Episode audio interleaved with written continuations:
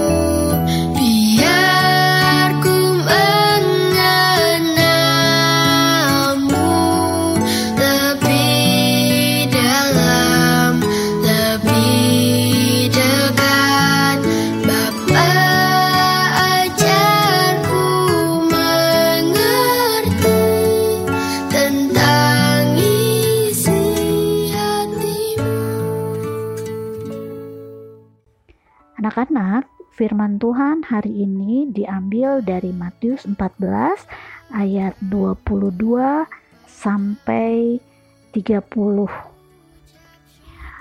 Nah, setelah Yesus menyelesaikan pelayanannya memberi makan 5.000 orang, Tuhan Yesus menyuruh murid-muridnya uh, mendahului dia ke seberang danau dengan menaiki perahu murid-muridnya meninggalkan Tuhan Yesus seorang diri dan Tuhan Yesus naik ke atas bukit untuk berdoa. Hari sudah malam ketika murid-muridnya di tengah danau, di tengah-tengah danau, mereka mengalami kesukaran. Mereka dilanda angin ribut dan mereka harus berusaha untuk melawan gelombang yang besar. Eh, kira-kira pukul jam 3 pagi Tuhan Yesus mendatangi mereka di tengah-tengah badai itu. Mereka nggak nggak menyangka kalau Tuhan Yesus mau mendatangi mereka. Uh, waktu mereka Tuhan Yesus mendatangi mereka, kira-kira naik apa ya? Betul sekali. Tuhan Yesus berjalan di atas air mendekati murid-muridnya yang di tengah danau ketika mereka melihat Tuhan Yesus berjalan di atas dan air di tengah danau, mereka ketakutan. Mereka menyangka itu hantu. Mereka mulai berteriak, "Itu hantu, itu hantu."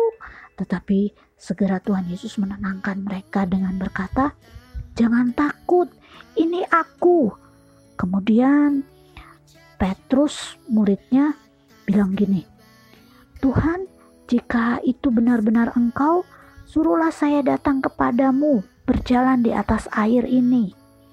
Baik, kata Tuhan Yesus, ayo ke sini. Petrus pun anak-anak mulai turun dari perahunya dan dia mulai berjalan di atas air menuju ke arah Tuhan Yesus. Tetapi ketika ia Petrusnya melihat sekelilingnya, Terus dia mulai merasakan angin di tengah danau itu, lihat di sekelilingnya air semua, dia mulai ketakutan. Dia mulai ketakutan, dia mulai Tuhan tolong, serunya bilang gitu. Segera Tuhan Yesus mengulurkan tangannya dan Tuhan Yesus menyelamatkan dia. Tuhan Yesus bilang, "Hai orang kurang beriman, mengapa engkau bimbang?" Tuhan Yesus tahu kalau Petrus mulai bimbang. Nah, ketika Tuhan Yesus dan Petrus naik ke, kembali ke atas perahu, angin ribut pun reda. Dan murid-muridnya beserta Yesus mendarat di daerah Genesaret. Nah, anak-anak, apa sih yang bisa kita pelajari dari cerita Alkitab ini? Hari ini firman Tuhan Ibu kasih judul Out of the Book. Apa ya? Di luar kotak. Ya. Artinya apa ya, Bu? Nah, artinya orang-orang yang mampu berpikir melampaui batasan dirinya. Orang-orang yang bisa menghasilkan ide-ide yang tidak pernah difikirkan oleh orang-orang lain sebelumnya. Nah, ciri-ciri orang yang out of the box itu seperti apa? Dia imajinatif, bisa membayangkan hal-hal yang luar biasa. Rasa ingin tahunya tinggi, spontan, dan pantang menyerah. Dari cerita ini, Petrus adalah contoh murid Yesus yang antusias dan memiliki pemikiran yang luar biasa out of the book. Kenapa Petrus dikatakan memiliki pemikiran out of the book? Kalian tahu, Petrus itu hanyalah seorang nelayan yang bekerja di laut, tetapi dia mau menjadi murid Tuhan Yesus yang luar biasa. Maka, pada saat dia melihat Tuhan Yesus berjalan di atas air, dengan rasa uh, penasarannya dia berpikir juga hmm kayaknya saya bisa juga ya kalau Tuhan Yesus bisa jalan di atas air kita saya juga bisa. Dia mulai berimajinatif. Terus dia dengan spontan dia bilang Tuhan suruh dong saya deketin Tuhan jalan di atas air. Tanpa ragu waktu dia Tuhan Yesus bilang e, nyuruh dia e, jalan dia jalan. Dan benar saja pada saat matanya dia melihat kepada Tuhan Yesus, dia berjalan anak-anak di atas air sama seperti Tuhan Yesus. Tetapi waktu matanya melihat ke sekelilingnya dan dia mulai merasakan uh, tiupan angin, dia mulai tidak fokus sama Tuhan, dia mulai tenggelam. Nah, itu dia bisa melakukan hal-hal yang luar biasa ketika dia memandang Tuhan Yesus. Ya, anak-anak, tahu nggak? Itu ciri-ciri orang yang di luar pemikiran. Dia nggak pernah uh, terfikirkan, masa sih ada orang yang bisa jalan di atas air, tapi dia mau mencoba dan dengan memandang kepada Tuhan, dia mampu melakukan itu. Tahu nggak?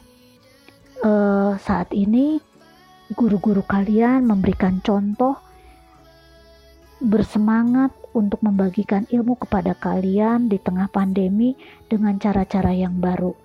Guru-guru kalian belajar membuat video yang sebelumnya tidak pernah dibuat, yang tidak pernah terfikirkan oleh guru-guru kalian, tapi guru-guru kalian mulai memikirkannya dengan cara-cara yang baru.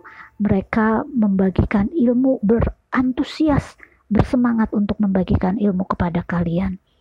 Bagaimana dengan kalian? Apakah kalian tetap semangat dan bisa menemukan ide-ide yang baru dalam mengerjakan tugas-tugas yang diberikan oleh ibu guru, oleh bapak guru?